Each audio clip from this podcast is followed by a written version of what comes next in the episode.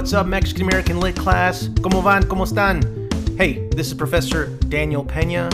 Uh, today is the first day of Alvar Núñez Cabeza de Vaca's Chronicle of the Narvaez Expedition. You might be wondering why I picked uh, some sort of oogie boogie, suspenseful bumper music, like from the eighties or something. It's because this story is fucking weird. And I'm not talking just like a little weird, I'm talking like really, really weird. Uh, for today, you should have read the introduction. Uh, I'd ask for you guys to read uh, the introduction, uh, the chronology, I believe it was, and then uh, just kind of familiarize yourself uh, with the history of Cabeza de Vaca. Um, This book is an interesting one because not only does it take place around uh, about where we're living right now, right, in Houston, um, but, you know, it explores some of the, uh, as Walt Whitman would say, some of the histories in which, uh, you know, that were erased from the American imagination. We think of America as this place that was, you know, founded at Plymouth Rock or something by the British, and uh, that somehow culture started east and moved west. And I think for a lot of Americans, uh, it's just simply outside the realm of imagination, uh, and intentionally it's it's been sort of uh, whitewashed that way uh, to conveniently um, to to forget that, you know, that that history, that the Spanish were here before anyone, right? Of course, they talk about Christopher Columbus, the Italian, but we don't learn so much about, say, Hernán Cortés. Uh, we don't learn so much about, uh, say, Cabeza de Vaca uh, or De Soto or any of those conquistadors. Right. Obviously, it's a very fraught history, right? Especially when you're talking about uh, indigenous people uh, and uh, the indigenous. Frankly, they were enslaved and, you know, uh, killed and systematically killed, and it was a genocide that happened. Uh, and for those reasons, uh, there's been this sort of um, uh, scrubbing of the conquistador name, and, you, and and I think this this author does a really good job. I'm talking about. Uh, whoa. What's her name? Uh, Ilan Stavans, uh, by the way, of sort of interrogating that and interrogating the ways in which Spain has viewed uh, this this narrative, right, of Cabeza de Vaca. Uh, and those things, uh, he tries to lionize the conquistadors, which I think is equally as problematic um, as sort of forgetting them altogether. Um, but it's, you can see it's a very complex thing, and for those reasons, I feel like no one narrative is won out. Uh, although, you know, n- not to get ahead of myself, but... Uh, Ilan Stavans talks about how uh, Bandelier, uh, the historian, uh, but also uh, Buckingham Smith, the historian who also uh, translated and, and, and chronicled and, and studied um, uh, La Relacion, as they call it, um, or uh, uh, what's the Spanish name for it? She gives it before it's um, Naufragos, I think it is, the, the calamities or something um, in Spanish. Walter Buckingham Smith, rather, and Bandelier had this obvious investment, right, who were to study this uh, chronicle after the uh, after the um, Mexican-American War, right? The United States had inhabited basically fifty percent of Mexico, and so they wanted to really interrogate, like, what they have to mythologize this land in an official, quote-unquote, official capacity. Uh, and this story, for better or for worse, was part of that narrative. It's part of the narrative of the Southwest, right? Later scholars then get into this idea that, you know, as as we start n- navigating in, in the sort of remembrance of this piece, uh, not only as an artifact, but as a, as a historical happening, right? Um, what are the ways in which the ways in which has previously been remembered by, say, uh, the historians uh, Buckingham Smith and, and Bandelier, Uh, what, which ways are those problematic, though, their remembrances of it? Uh, I mean, which ways are they sort of like promoting or or um, or talking about these sort of colonial uh, myths, uh, like the, the dishonest Spaniard and those kinds of things, right, to sort of like diminish the Spanish role in North America? And we'll talk about that stuff in just a second. But this is all to say that uh, it's, it's, a, it's a problematic text. Uh, it's a text that's also sort of a, a part of its time and century, but also for...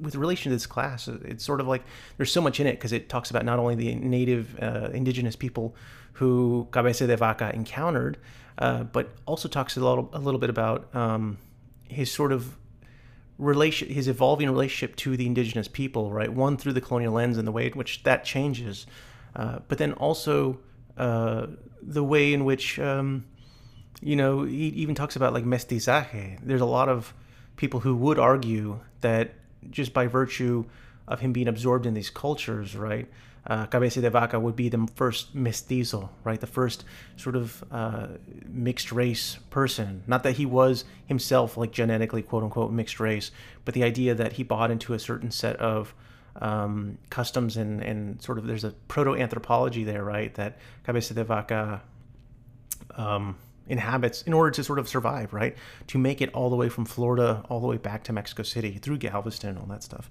Um, so that's worth uh, mentioning. He also talks about, um, in typical Cabeza de Vaca sort of um, ambiguity, he talks about mes- mestizaje in a weird way. He talks about these uh, very light skin-colored uh, indigenous people, and so a lot of people take that, there's a lot of people interpret that as the first mention of uh, mestizos and the ways in which um, perhaps Spaniards were intermarrying or forcibly raping uh you know, indigenous women.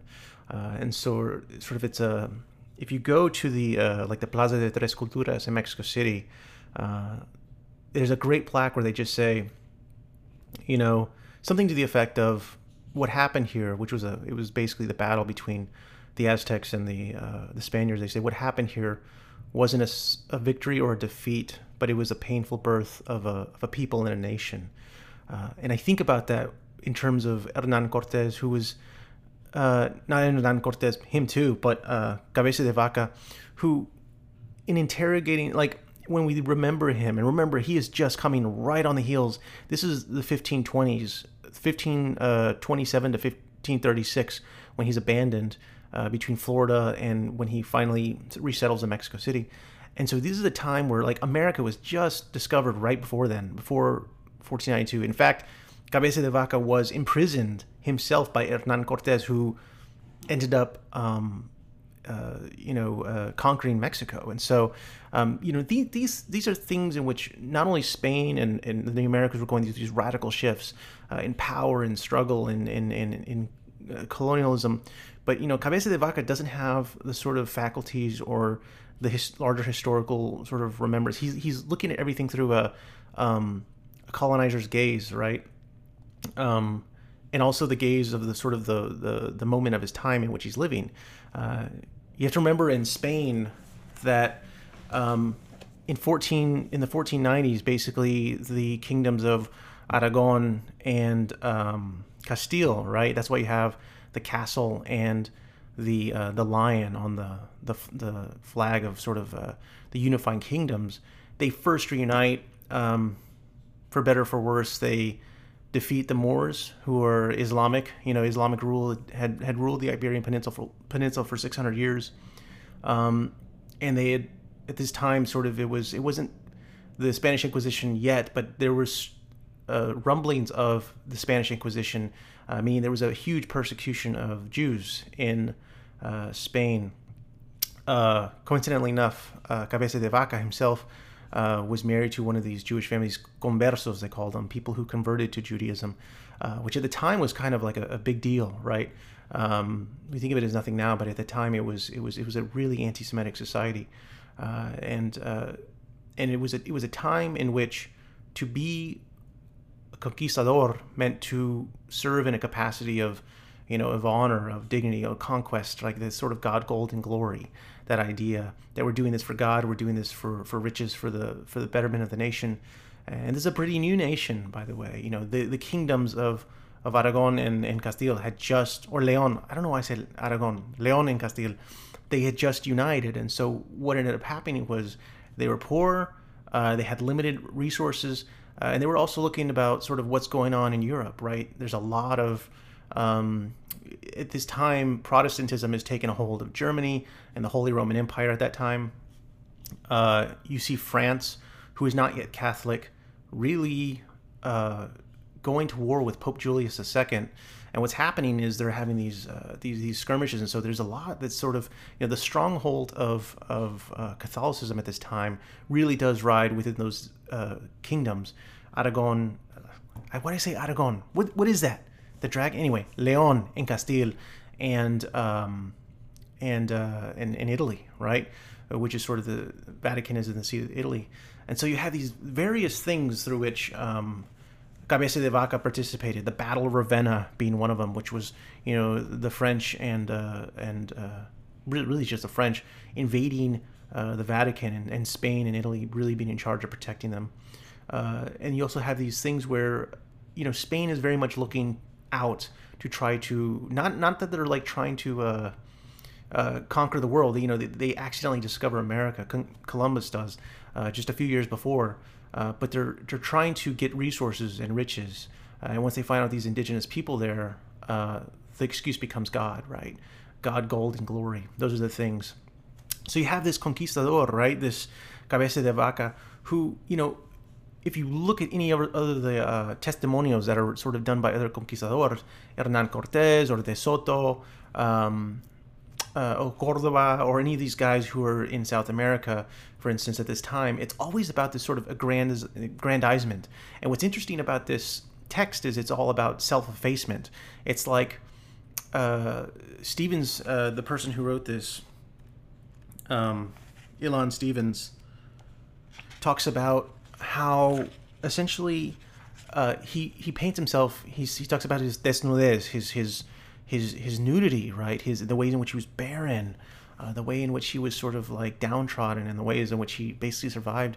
And so at first, this is like not a very appealing portrait. It's like, oh, poor me. And so for the time, it was radical, uh, and so we we we. we talk about it for that reason as well. Not only the mestizaje, but this idea that it, it's a different kind of narrative of a conquistador. But also this third thing, which is that, uh, and, and and this is sort of uh, an argument that Stavans makes here too, is that, uh, and really it's Walt Whitman who makes this as to, by extension, the idea that this is the first writer of the Southwest. Think of that, right? This is the first, and this isn't to say that, you know, uh, indigenous people weren't recording stories and weren't sort of didn't have their own tradition as well. Um, But a lot of people, and I'm talking about Buckingham Smith, that first historian. I'm talking about Bandelier, um, uh, much later, um, Adolf Bandelier, rather. I said Bandelier, but Adolf Bandelier, uh, who, the ways in which they were viewing the Southwest, which was a colonized space, um, they didn't see it as, as sort of like a, that's not where, quote, civilization was, right? Uh, and so, it, as an artifact, it's it's it's for them. It's interesting to study it through the ways in which they might have seen this as the quote unquote first writer of the Southwest. Um, reason we study it too is because for all those reasons, but also just because it's a really interesting and intriguing um, sort of uh, almost like an like a proto, like a very early anthropological breakdown of the indigenous groups that he encountered too, right? The people who then did become part of like. What were the states of Texas and Coahuila? What became part of the Southwest, right? Uh, he talks. He specifically mentions the Coahuiltecans, right? I happen to be part Coahuiltecan, right, through northern Mexico and, and my family and in Texas and everything else.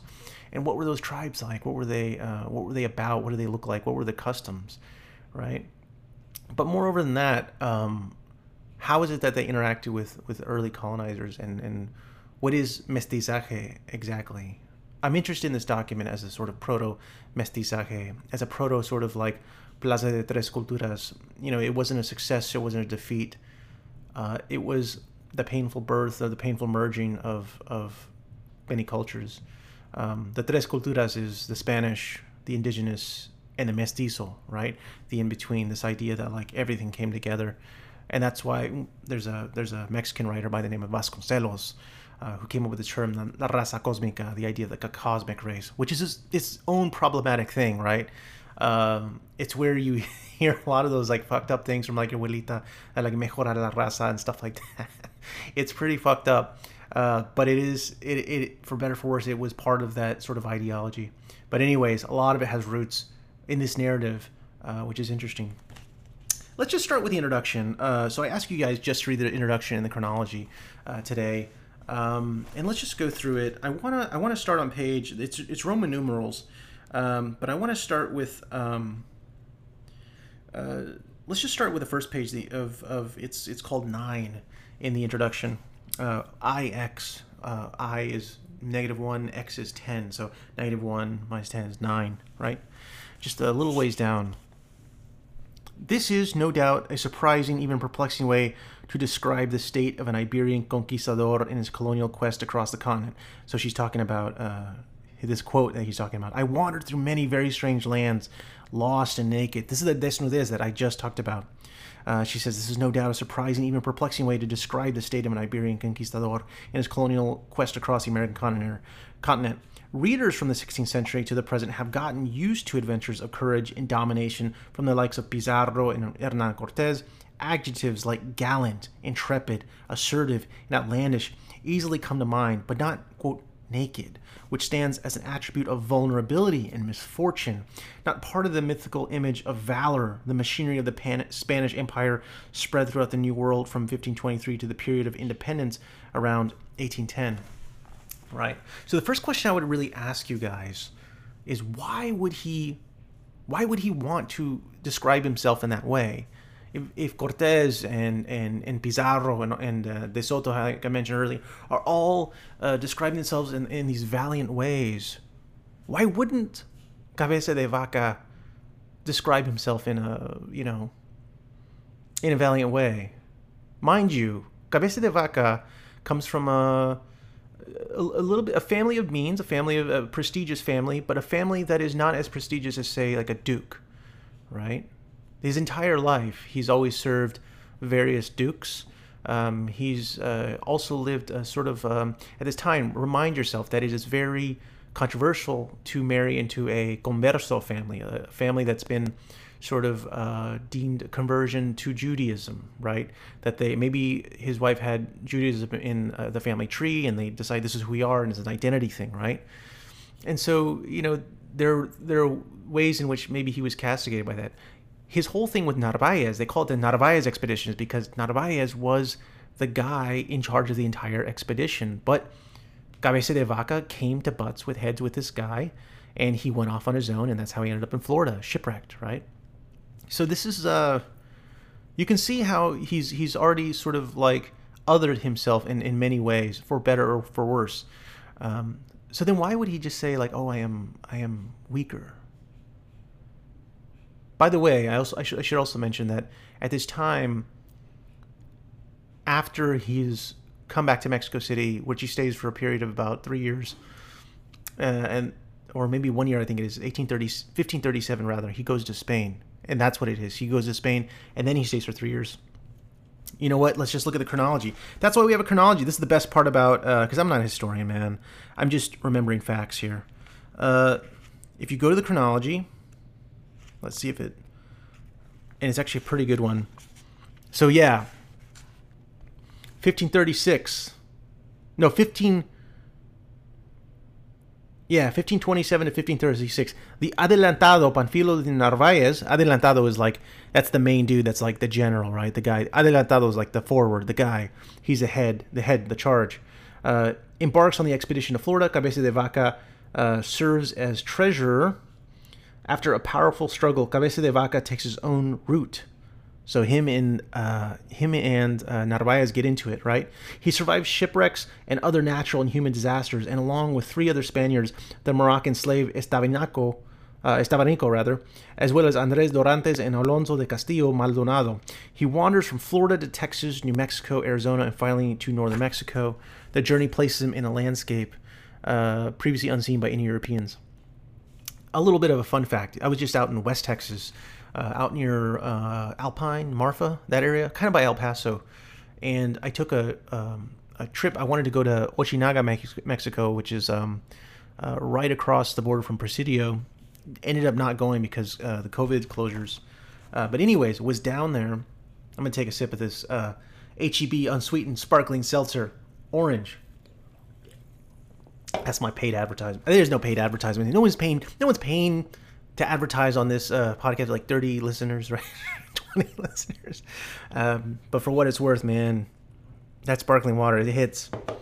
Hits differently in a pandemic. That's what I tell you what. But anyways, I was down there uh, by Presidio, and uh, there was a plaque right north of Presidio that had a thing. It was like Cabeza de Vaca wandered through here. And I looked around. I'll see if I can post it to uh, Blackboard. Uh, but it was the most desolate place I'd ever seen in my life. And I just I just looked around. And if you've ever been out to West Texas, it's very uh, hilly, very, um, you know, there's not a lot around. It's got some Doctor Seuss landscape shit. There's a lot of weird plans out there. And I could just I imagine being out there alone. You got like Estebanico and you got Castillo right there. Uh, maybe it was like an Indian guide. And and it's got to feel like, man, I I get I, I came like literally a thousand miles more if you're counting like coming from Florida. And uh, like how much more, you know? Like how, what kept him going, right? That to me, that's the most fascinating part of the story. A guy shipwrecked, wanders out there over nine years, and ends up in Mexico City. That's, and if you ever been to Mexico City, it's okay. You get there and you're like, oh, this this is it. All right. Now Mexico City is actually cool. I used to live in Mexico City. I lived there for about uh, a year. Uh, I was on a Fulbright. Anyway, enough about me. Enough about Presidio. But it, it, it, just the, the landscapes he was in were just rugged, completely like desolate of any green. It was it's desert, right? That's where it's not the Chihuahuan Desert that starts there, but I think it's the, or it actually might be the Chihuahuan Desert that starts there. I'm thinking I, I always can fix them, confuse them and the Sonora. Anyway, so yeah, fifteen thirty-seven, Cabeza de Vaca returns to Spain. Soon after, the first version of La Relacion, printed in Zamora, circulates, generating much interest among readers and especially among explorers.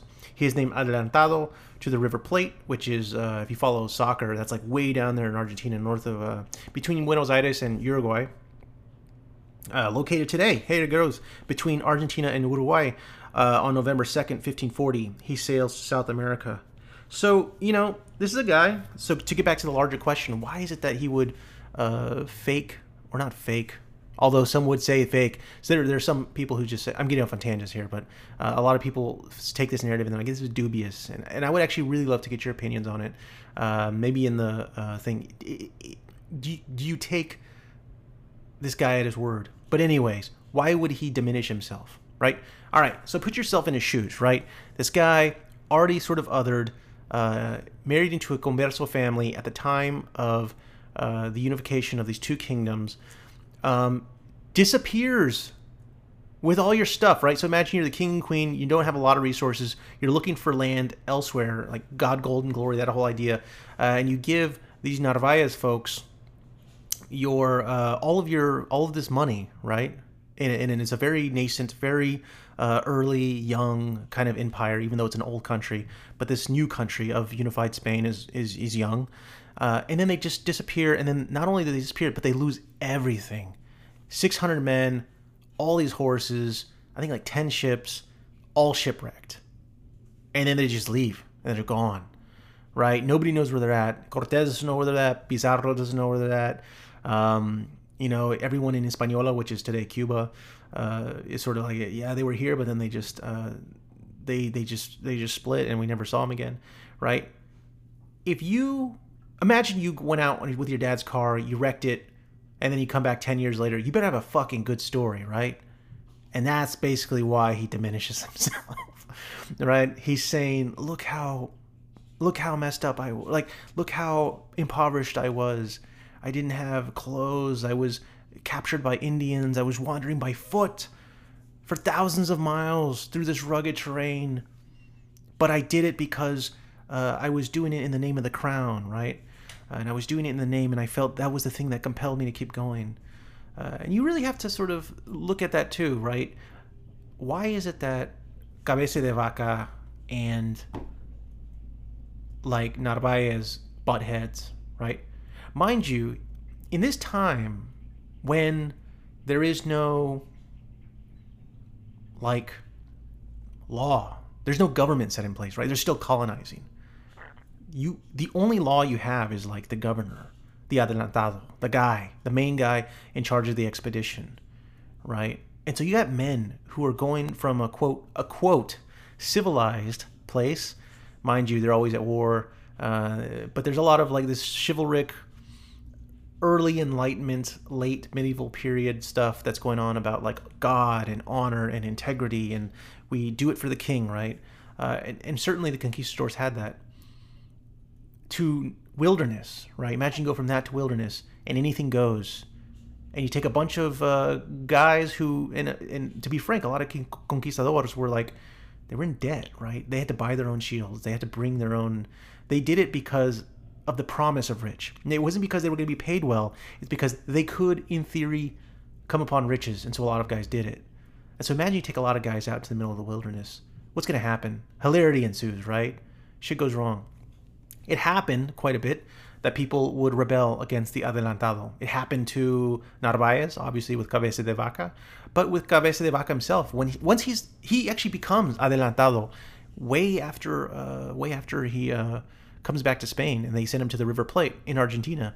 He is uh, pretty much um, he is pretty much uh, people rebel against him, uh, and that's actually how he goes to prison uh, for the first time and second time in his life. After first time was under Cortés, who was jealous of him.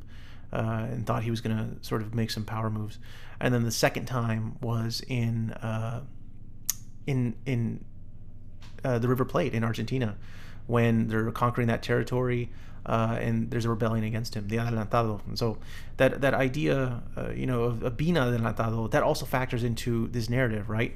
Not only is he saying, "Oh, I am impoverished, I am I'm completely." nude, walking throughout this country and, and really emphasizing the nudity, right? Saying, I had nothing. I have nothing. But he's also saying, but here's what I can offer you. This land is rich, and this is where flour grows well. By the way, in Florida, there's this one tribe, not so nice, but if you go down to South Texas, instant, for instance, uh, and this, he's just talking about sort of geographical rivers at this point. They don't have names yet. And he's saying there's, these, there's a tribe, the Coahuiltecans, Um, who were very nice and, and very kind, and they took me in. And so if you are the king and queen of Spain, uh, and you are like Isabella la Católica, right? The Isabella the Catholic, right? And uh, Ferdinand and Isabella, right? If you're and, and you're looking for a guy to conquer Florida and modern day Georgia, Alabama, Louisiana, uh, all the way to Texas, all the way through the Southwest, who would you pick? Cortés, who went in there and just massacred everybody, but was a, an incredible politician of sorts, uh, but doesn't know that area as well, or the guy who wandered it for ten years, nude, and survived. You'd pick that guy, right? Uh, turns out they don't send him back to uh, North America like he wanted. He wanted to become adelantado and create his own expedition.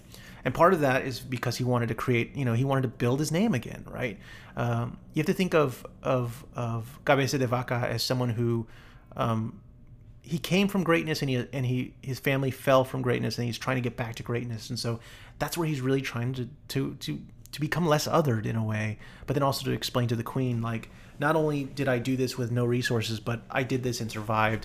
And by the way, here's a document that shows where where you can settle and where which tribes you can settle, which tribes you might have trouble settling, uh, what the flora and fauna of it, like the, the flowers and the and the, the kind of uh, the plants and the kind of, you know. And so he's like, I, I know these places. Uh, turns out uh, that many years later, right, once he gets back to Spain, uh, he publishes La Relacion, the Narvaez expedition, uh, much to, to critical acclaim. It comes out in, I want to say... Uh, fifteen forty sometime.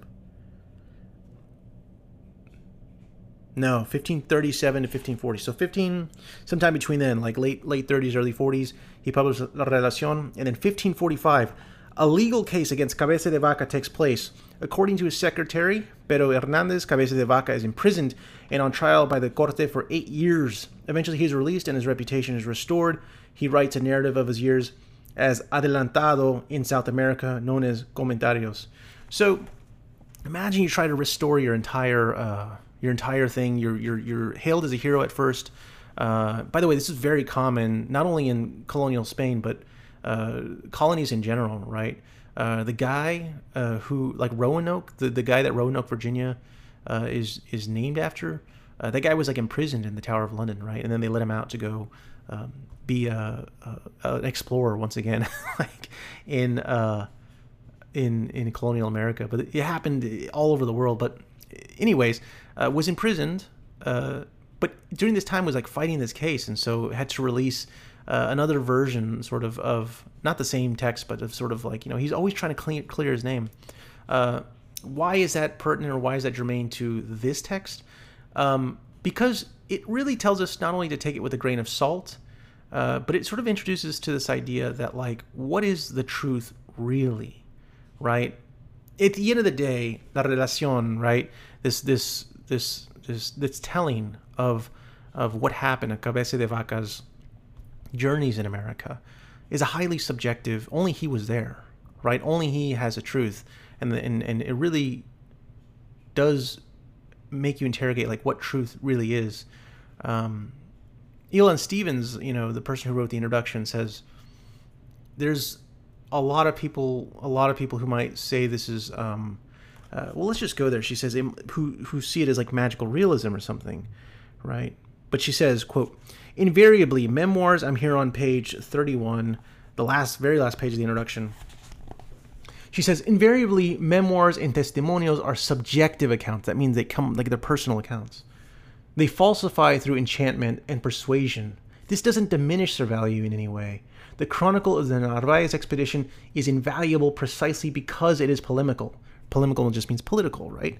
Um, he was trying to win over the queen. He was trying to explain, hey, what, why did I disappear with all your ships and came back with nothing? And by the way, like, I was, you know, I'm back, right? It was, it was supposed to be political. It was supposed to get him that position of adelantado, right? Which he ended up doing, and it became his undoing. Um, but it has been, she says, it is and has been and is likely to remain a point of departure, whereby to think the Spanish conquest of exploration through Florida and the Southwestern territories and the way in which readers have interpreted to satisfy their own needs. So Ilan Stavans says, she brings up something interesting here, where she's like, we project, as much as, you know, we can say that this is a subjective account or this is a lie or not a lie. She says, I think that also says something about us, that we would call it a lie or not a lie. What makes us distrustful of a certain thing?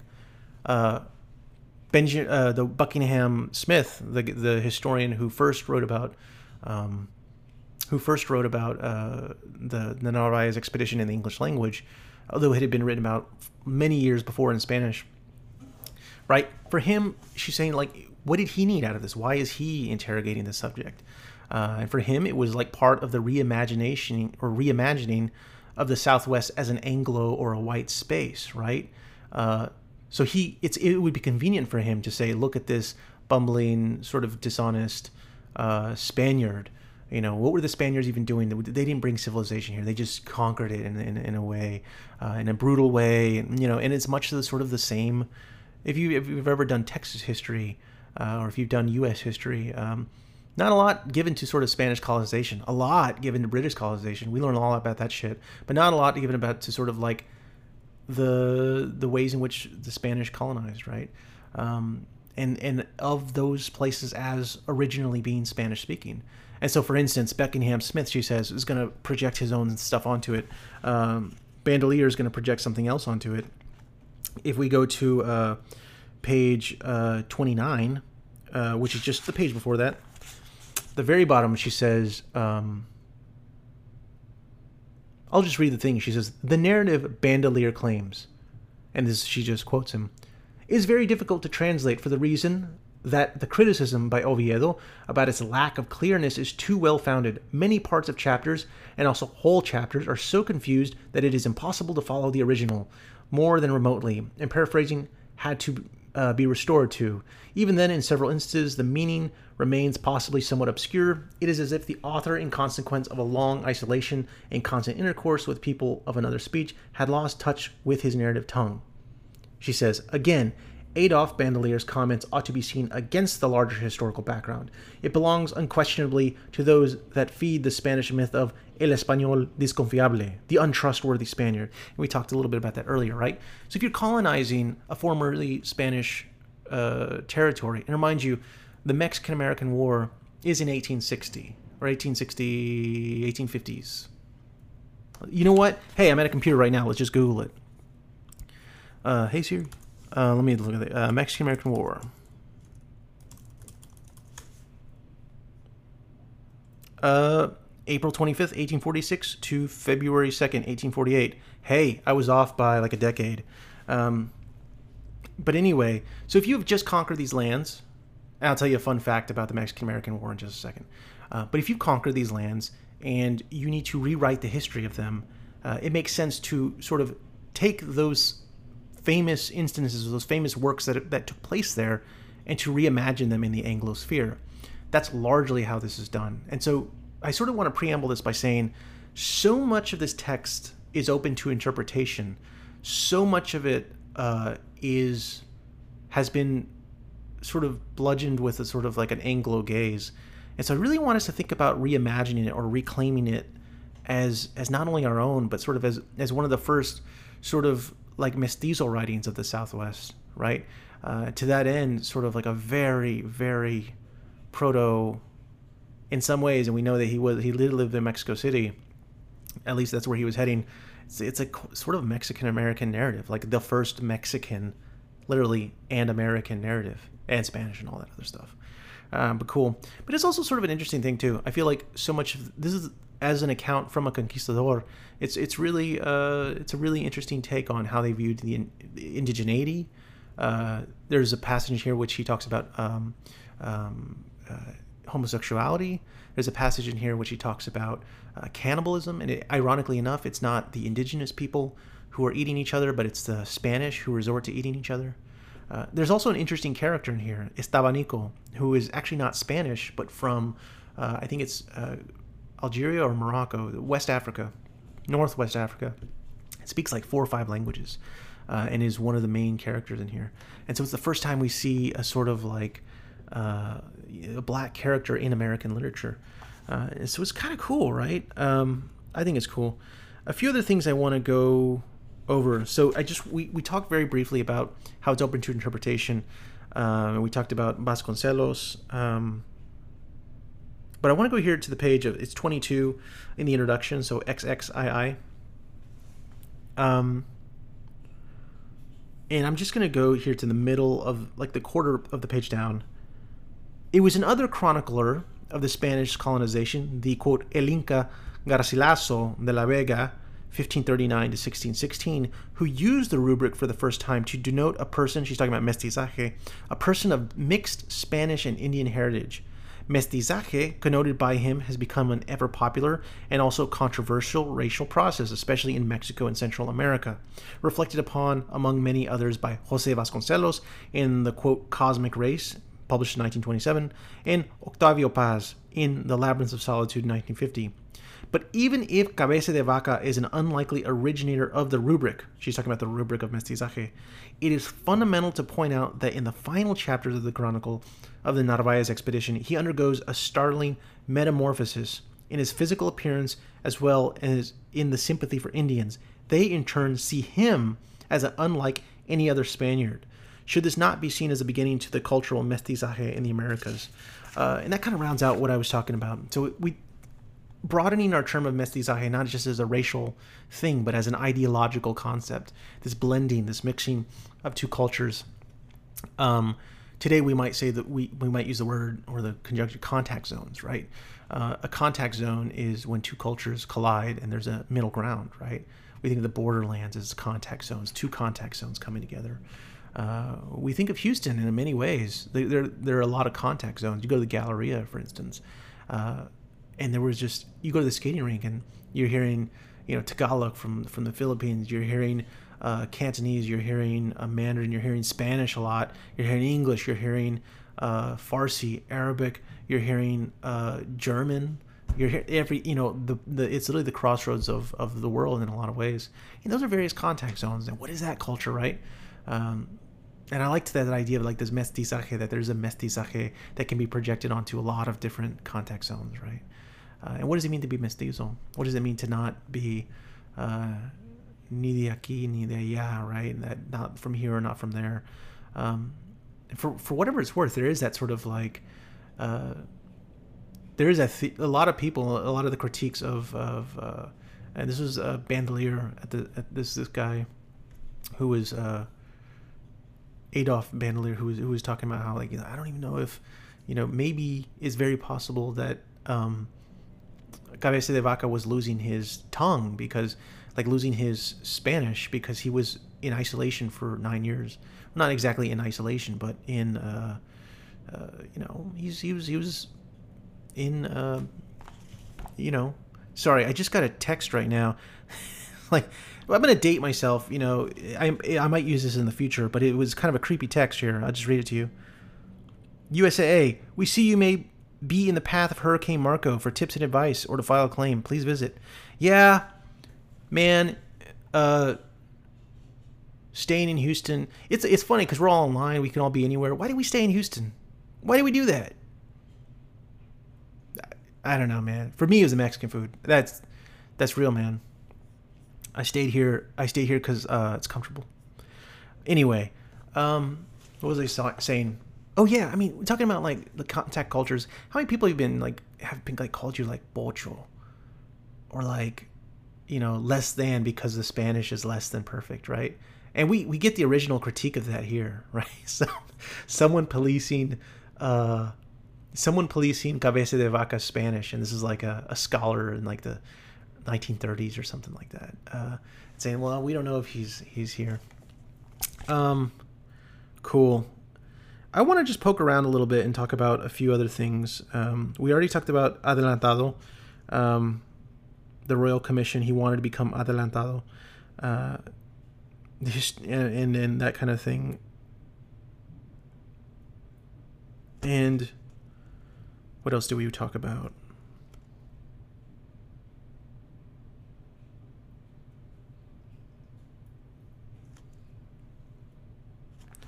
Yeah, we talked about the ways in which um, his is sort of a departure from the. Uh, it's a de- his narrative is a departure from the sort of the, the way in which his uh, historians have, have typically viewed his um, other conquistadors.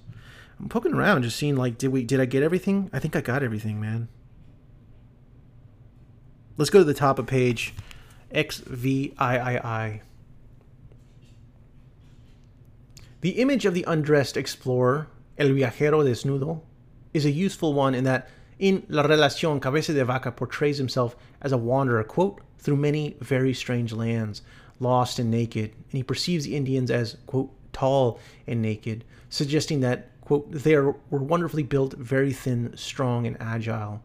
In other words, naked in more than a dozen textual appearances stand as a double attribute.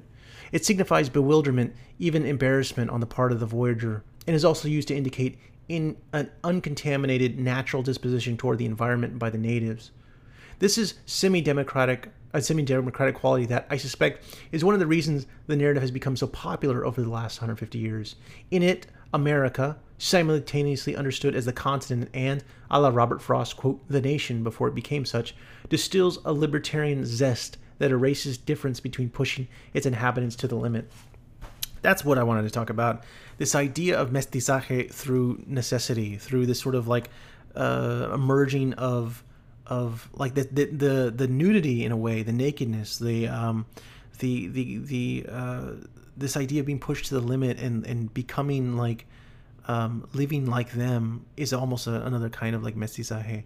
And it, in in this narrative, it becomes the narrative arc, right?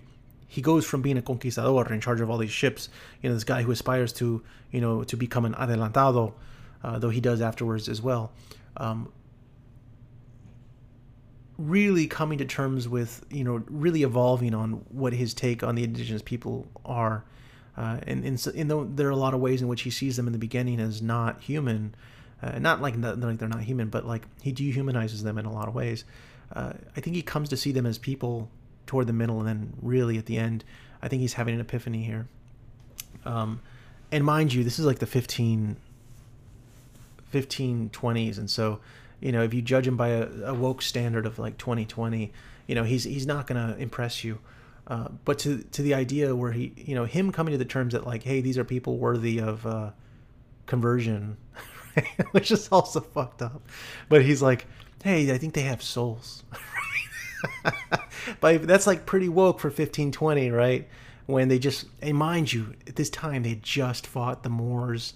Uh, there was a, re- a lot of re- really dehumani- dehumanization, and mind you, at this time too, uh, Spain as, and it's not Spain as a country the way we see it today, but was a, a, a group of like duchies and kingdoms.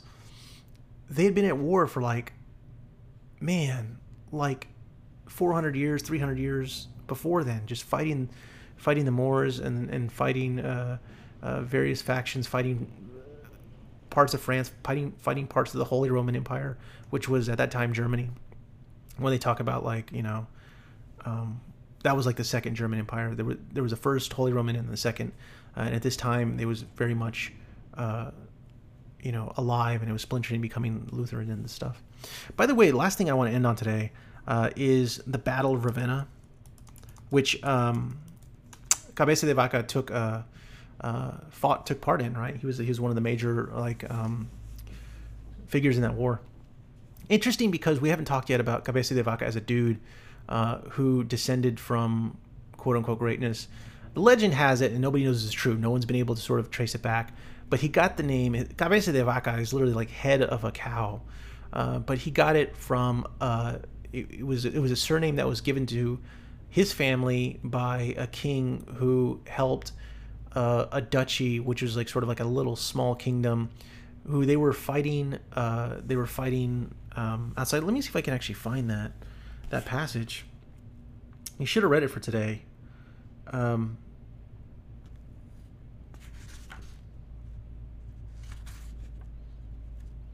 but essentially they get it because his ancestor puts a, a cow's head near this road, uh, which allows his side to escape and then eventually defeat the, the, the oncoming army, and so sort of saves the day.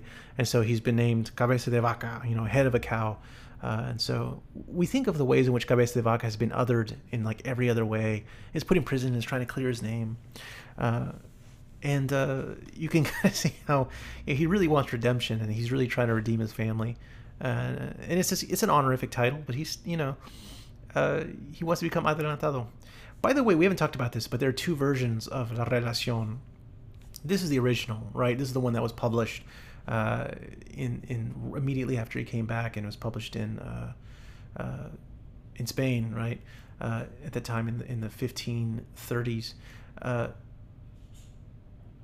there was a, as he sort of fought this court battle, and eventually he was fine, but he had all Cabeza de Vaca had all his honorific titles stripped from him, uh, and he was ordered to go to jail. And he he obviously uh, had fought this really tooth and nail, uh, and it was over. Him being overthrown as adelantado in the River Plate, right? So it was one of those typical stories where, uh, in the the River Plate uh, uh, being uh, sort of in Argentina, between Argentina and Uruguay, like I mentioned earlier. But that was that was one of those things where his ambition really outdid him. Uh, but you could see how that drained everything of him, and so he, as he was fighting this court battle, he was really trying to re. reimagine for the public his exploits in America. Uh, and so a lot of people take the first sort of iteration of La Relacion more seriously than the second. Um, that's just simply because that was the truth that he told the queen uh, versus the truth that he ended up trying to tell, you know, the public later to sort of clear his name. Uh, and he's this is a sort of this trial was deeply embarrassing for for for Cabeza de Vaca. You know, um, it's it's really sort of unclear what the charges are, and I, I would really have to get into the weeds with sort of like colonial era. Or sort of law and stuff like that, um, but it's it's it's it's sort of like uh, he'd had to have all your titles stripped from you is a is a humiliating thing, uh, and so you could see how that he would re sort of jigger the text so that it's it's it's completely it's completely sort of like in his uh, in his favor, right, and, and and sort of paint him in a different light than maybe what the public would see him. Um, Last things I want to talk about with this uh, book, I want to talk about the Battle of Ravenna in just a second, uh, and then but I, I wanted to, I wanted to talk about one more thing that just escaped my mind. Oh man, I'm losing it. Anyway, Battle of Ravenna is uh, is uh, fought in, in fifteen twelve, so this is before. Uh, this is just to give you an insight into the kind of. So as we dig into the narrative improper, this is an insight into how uh, Cabeza de Vaca like viewed. The world at this point. This is his worldview, right? So this is just from Wikipedia, right? But it's a pretty good rundown. I vouched for it. It's pretty good. The Battle of Ravenna, fought on eleventh April fifteen twelve, was a major battle uh, of the War of the League of Cambrai. Uh, it pitted forces of the Holy League against France, uh, and their the Holy League was the Pope, uh, and their Pharisee, uh, Ferrarese allies, uh, who were uh, Italian. Uh, although the French and Ferrarese decimated the papal Spanish forces, their extraordinary triumph was overshadowed by the loss of their brilliant young general Gaston de Foix. The victory, therefore, did not help them secure northern Italy. The French withdrew entirely from Italy in the summer of fifteen twelve uh, as Swiss mercenaries hired by Pope Julius the Second and imperial troops under Emperor Maximilian the First arrived in Lombardy. The Sforza was restored to power in Milan, right? Uh, but there was, uh, so you can kind of get the context for it, a uh, huge battle. Uh, mind you, at this time, the Enlightenment is taking place, or it's the birth of the Enlightenment. Uh, the Enlightenment is, is something that separates uh, sort of the modern times from the medieval times. So uh, medieval times is, uh, and this is sort of part of Cabeza de Vaca's worldview, um, for a lot of this medieval times, it was kingdoms and duchies and like, there wasn't proper countries like nation states as we know them now. There wasn't like France and Germany. Uh, those places came later. Of course, they existed. Um, and those cultures came from places. But like, for instance, there was the Kingdom of Bavaria. There was the Kingdom of Luxembourg. There was the the king. There still is the Kingdom of Luxembourg. Um, uh, there was the Duchy of like Saxony, and so there were these small little kingdoms that there was one ruler, and he had a bunch of like peasants, right? And it was called feudalism. The idea is they they would it was sort of like sharecropping. They would give you a parcel of land, and you were in charge of working that land, uh, but you did everything for the king, right? And everything was for the king or the queen. And so when the kingdoms of, of Leon and and, um, uh, and Castile came together, right, um, that that it was still very much in that in that in that realm, right, in Spain, right. It was a feudal system. It was still medieval Europe. Um, a lot of people hearken the Enlightenment is like fourteen ninety-two, right, when Columbus discovered America. The Enlightenment is this idea where like science becomes a big thing, right. Used to be that if you were a scientist uh, and you, you would see like Pythagoras, you know, like the Pythagorean theorem, like you would learn in, say, uh, math or something like that with the triangles, you know, a squared plus b squared equals c squared, that thing, like that guy was burned for that. Like just because, you know, he, he, he did like this plus this equals this, people are like, he's a witch, and people burned him and stuff like that. Uh, so that was not kosher before like, you know, in the early fifteenth century, right?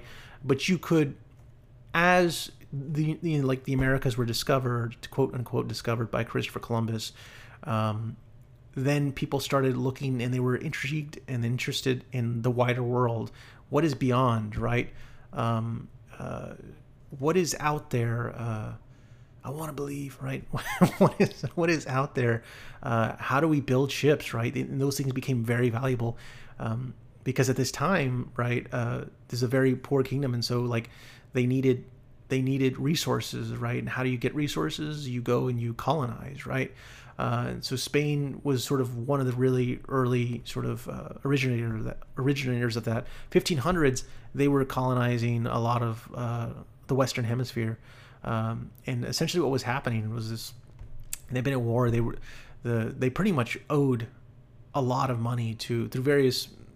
It's a bigger story, but uh, those kingdoms in Spain owed uh, banks in the United Kingdom, uh, what you know, England today, a lot of money, and so a lot of you know, it would happen in the sixteen, seventeen, eighteen hundreds that a lot of the gold, even that was like stolen from Mexico or that was stolen from uh, the silver mines in, in in Peru and things like that, they would flow through Sevilla, right, which was sort of the river, and then end up in uh, end up in the U K because they were just paying off all these debts and stuff, uh, and they were always borrowing money to sort of do their conquest. And uh, Spain, for what it's worth, was acting in this in a in a, in a feudal way, and sort of a the old system reigned for a long time afterwards with the king and the queen, and and it would, even as the rest of the world was going into the Enlightenment and sort of like modern day capitalism was becoming a thing, right, and uh and which has roots in like you know like the slave trade and shit like that, right? It's like um that as those things were happening, uh you know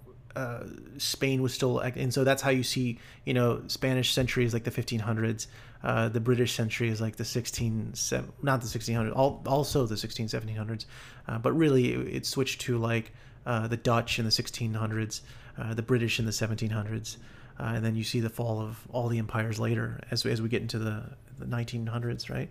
um Well, not the fall of them, but the, you can see they, they're always sort of musical chairs, who's on top in the world and who's not. Um, but anyways, before any of that's going on, you have this Battle of Ravenna.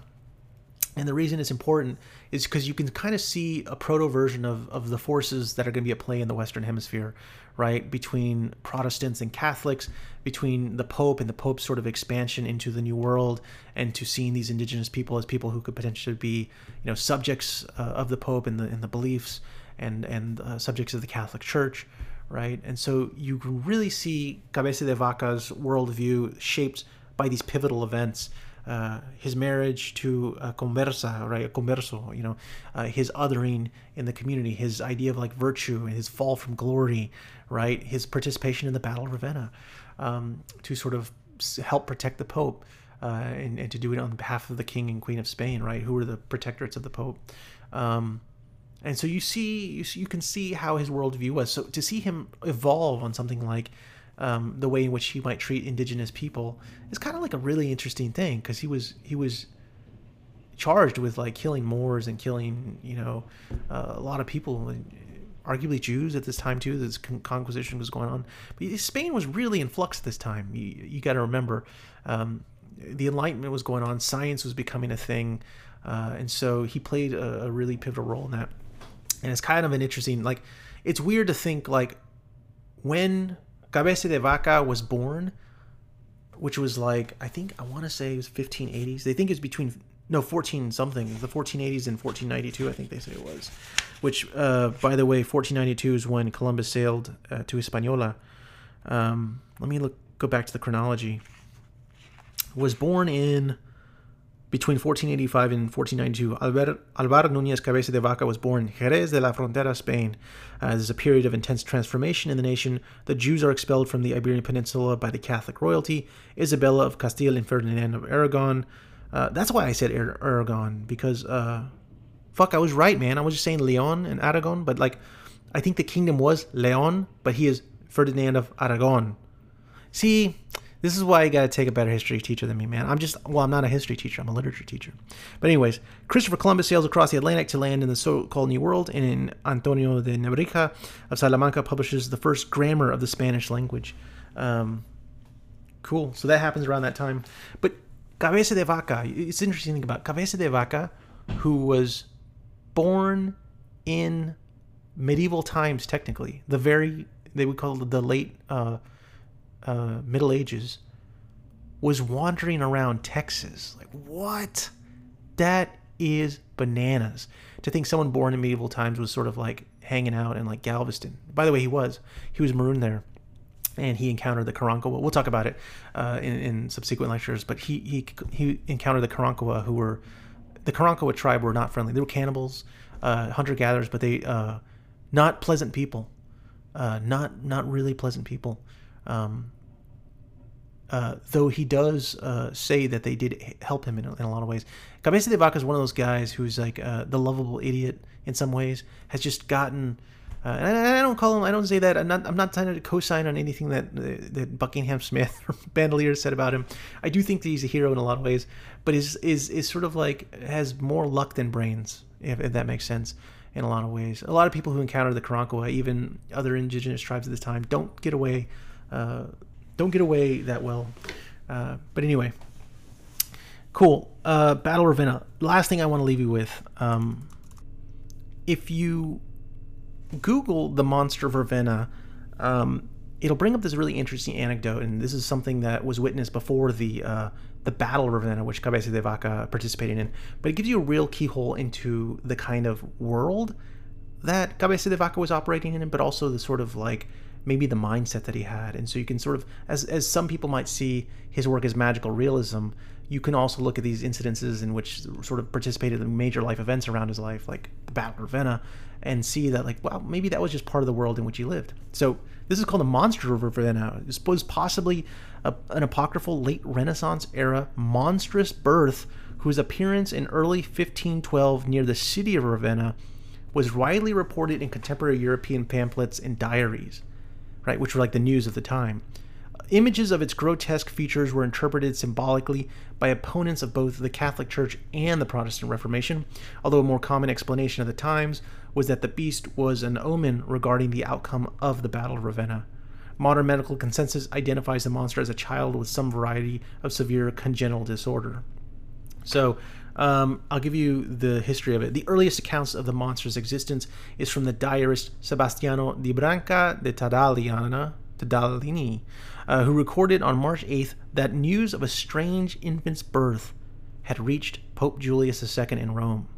According to his account, the child was said to have uh, been born of a nun and a friar, and was marked by a horned head, the letters Y X V on its chest, and with one leg hairy and cloven hoofed, uh, cloven hoofed, while the other leg's mis- d- midsection grew a human eye. On March eleventh, the apothecary Luca Landucci uh, described how word of this incident had reached Florence.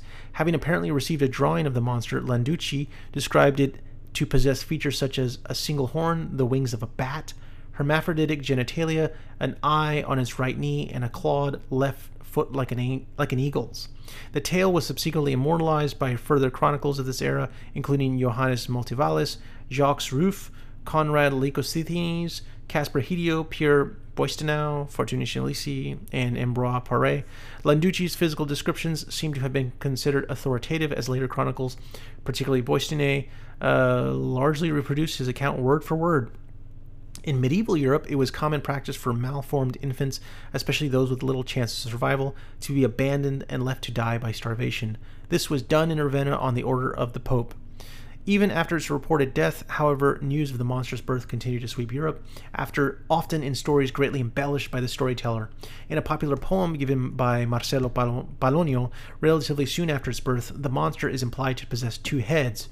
With more time, the description of the Ravenna monster evolved, changing its number of legs from two to one, and eventually syncretizing with the morality figure of Frau Welt.